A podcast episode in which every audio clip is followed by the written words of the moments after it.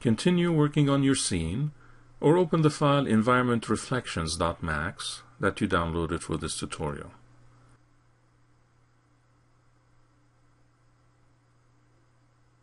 At this time, the reflections are completely incorrect, as they are just using a projection of the background image from the camera point of view. In fact, to see the problem better, double-click the booth and hide it. Double-clicking the booth ensures you select all objects, including the booth itself and its children objects. Instead, create a teapot with eight segments. It's a simple enough object that makes the problem easier to study. In the Material Editor, create a new Arch & Design material and base it on a chrome metal preset. As far as reflections go, a chrome finish is as good as it gets. Apply to the teapot and render the scene.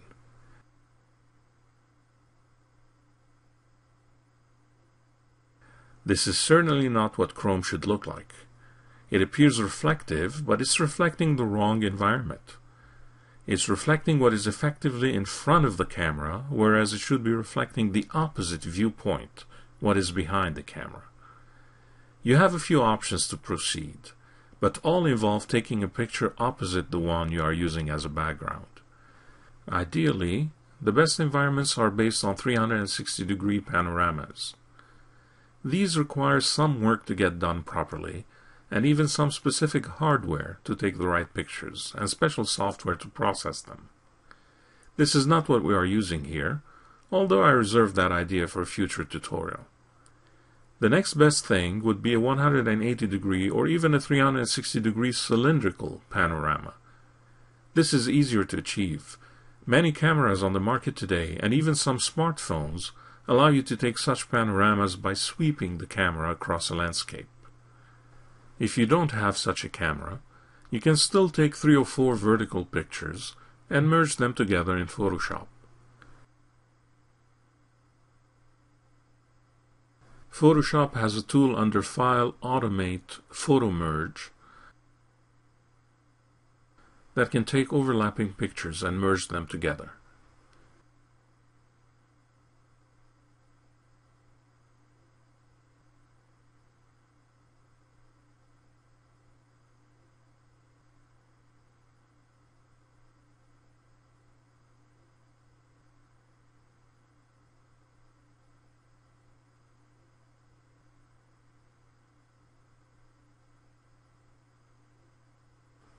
Ultimately, you can take a single picture opposite the one you're using as a background, but that approach would require a bit more processing.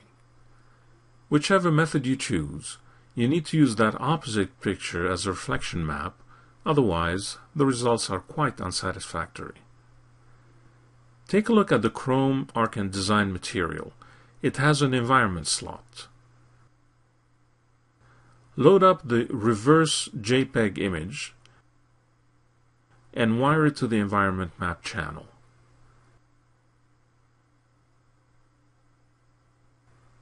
Double-click the bitmap node and set it to environment screen and render again.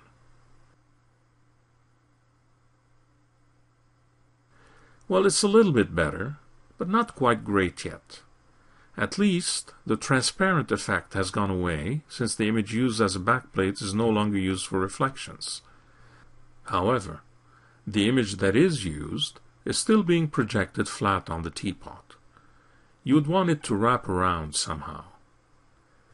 The image used at this time is a typical 4x3 image, much as you would get taking a picture from a point-and-shoot camera. Ideally, you would want to turn that rectangular picture into a chrome ball or a probe picture, such as seen here. There are tools that enable you to do this, but you can simply use a feature built into 3ds Max. From the Mental Ray Maps list, drag in an Environment Probe Chrome Ball map. Use it as an in-between to wire the image to the environment channel.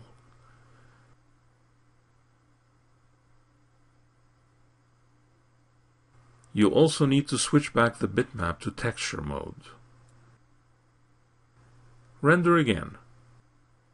This is much better. although the ground reflections still seem a bit odd. This is because the ground also needs to account for reflection coming from all around. At this time, it's only taking into account the image used as a background for render. In fact, the approach you tried where you specified a different reflection map at the material level is not an optimum solution. You would need to repeat it to every shiny material you define in the scene. A much better approach is to work at a global level, namely telling Mental Ray to use one image for a background and another for scene reflections. For that, you use the Environment Background Switcher map. First, get rid of the maps you use for the chrome material. This means the teapot would render transparent again. Go back to the first viewer window in the material editor and get rid of every node except the mental ray matte shadow reflections material.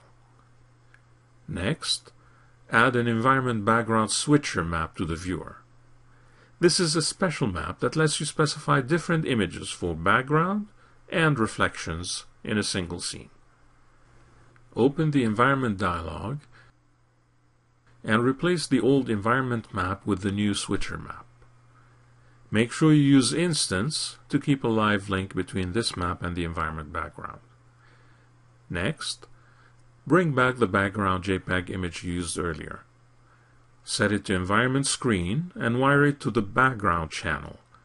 This will act as a render backplate as it did earlier. Next, import the reverse JPEG image meant to be used for reflections.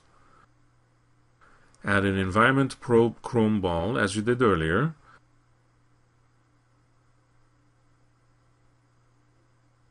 and wire that to the Environment Reflections channel. This will be used for global reflections. Finally, wire the switcher to the camera mapped background of the matte shadow material.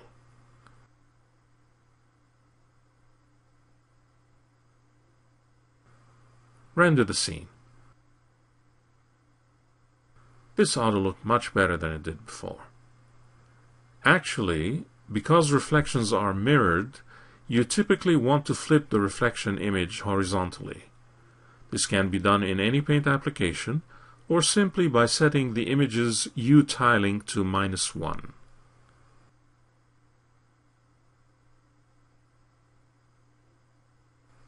As mentioned earlier, using cylindrical or spherical maps typically works even better. In this case, bring in the file named cylinder environment JPEG into the material editor. Set the image as an environment cylindrical environment.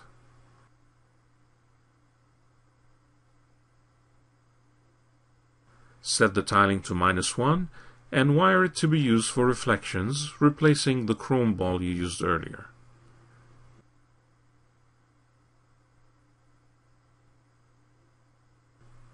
This looks much, much better. One final adjustment, set the U offset to minus 0.3 for proper placement of the reflection image.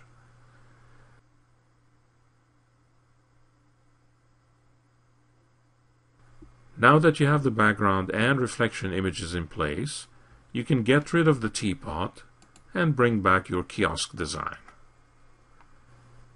Go back to the second viewer window in the material editor and get rid of the chrome material. Render the scene. The reflections certainly seem appropriate and any transparency tendency has completely gone away. Also, the reflections are good and true, as you can see the reflection of the counter in the red column. The final result is a bit too bluish, though, affecting the material's red color. This is due to the mental ray sky that affects global lighting based on the time of day. If you need better control over global illumination colors, you can revert back to a skylight system. You may also want to decrease the multiplier value so that it's not overly bright. With a white sky color, the red should be quite a bit more saturated. One final word the background switcher does not display properly in the viewport. If you need to see the background in the viewport, you need to load it as a bitmap file instead of an environment map.